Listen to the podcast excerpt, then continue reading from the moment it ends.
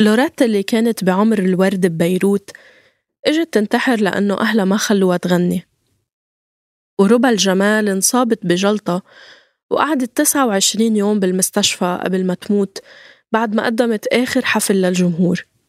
حفل اللي بعمرن الناس ما رح ينسوه. وبهالوقت وداد كانت عم تغني أغنيتها الشهيرة تندم واللي وراها قصة حزينة بتقول قديش كانت وحيدة. أنا آسفة بس مش قصدي نكد عليكن. بس عن جد هاي القصص اللي منحكيها ببودكاست دومتك عشان بالموسم الأول ما كان عنا سيرة غير حياة هالنجمات اللي عاشوا حياة كتير صعبة ومليانة حزن وأسى بالوقت اللي ما كان يوصلنا منهم غير صوتهم الحلو وأغانيهم اللي بتروق الراس.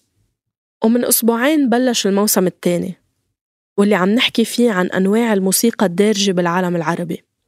إنه من وين طلع وائل كفوري؟ وكيف انخلقت موسيقى المهرجانات؟ ومين هيدا رشيد طه؟ وليش هيدول الناس قدموا للموسيقى العربية بأنواعها المختلفة شي جديد؟ ما كان متعارف عليه بالمنطقة. باختصار هالبودكاست بيحكي عن الموسيقى وتحديدا الموسيقى العربية.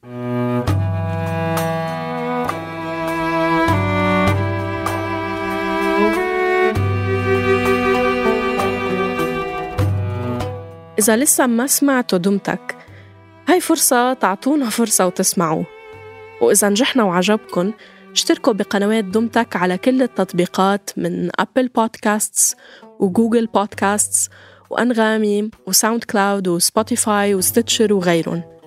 وانتظرونا بحلقة جديدة كل خميس. بهمنا نسمع آرائكم محل ما بتقدروا تتركوا تعليقات ورسائل على صفحات صوت على ال social media. ورح نترككن هلأ مع المقطع التشويقي من الموسم الثاني.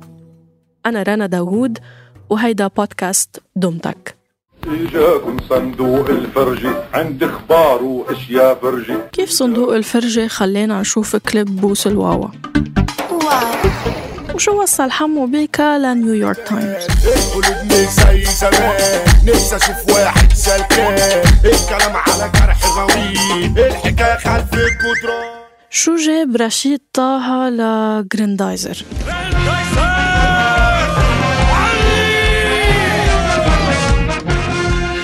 طب شو خص المظاهرات الشعبية بنجومية ملحم زين ونانسي عجم هيدي الثورة رح بتجيبها.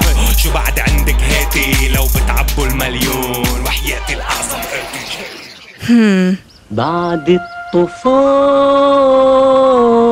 نلقى الصديق الزين. نتسندوا على بعض بالكتفين. أو شو الرابط بين النكسة وبين عازف تايه بصحراء سينا؟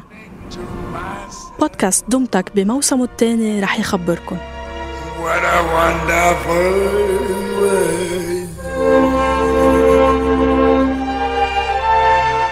رح ناخدكم برحلة صوتية نمر من خلالها على نشأة الموسيقى الدارجة بكل ألوانها بالعالم العربي. ورح نتعرف على فنانين شكلوا ثقافة جيلنا الموسيقية.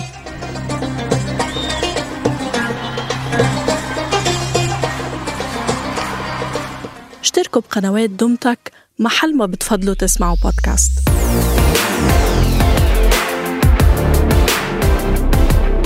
انتظرونا بحلقة جديدة كل أسبوع.